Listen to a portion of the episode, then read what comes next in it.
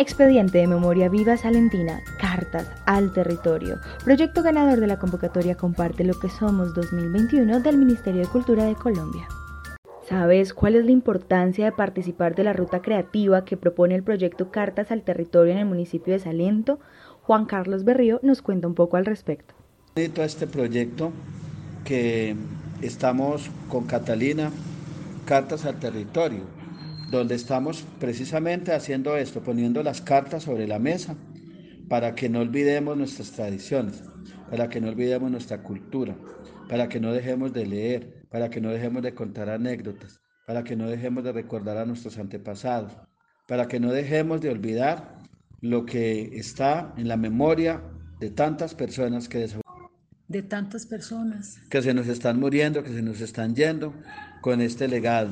Se fue don Jerónimo Galeano, por ejemplo, que era un, un eh, adulto mayor de 101 años en Salento, que se murió hace unos tres años, con una cultura y con un conocimiento bíblico extraordinario y con una memoria grandísima.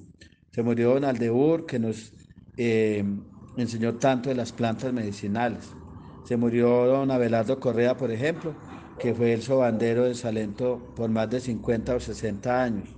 Se murieron tantas personas que tenían tanto conocimiento.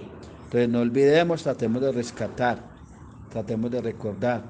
Preguntémosle a los adultos mayores, preguntémosle a las personas que tienen todo ese conocimiento y recopilemos tantas cosas que de pronto se nos han olvidado. La cultura es de todos. Ministerio de Cultura.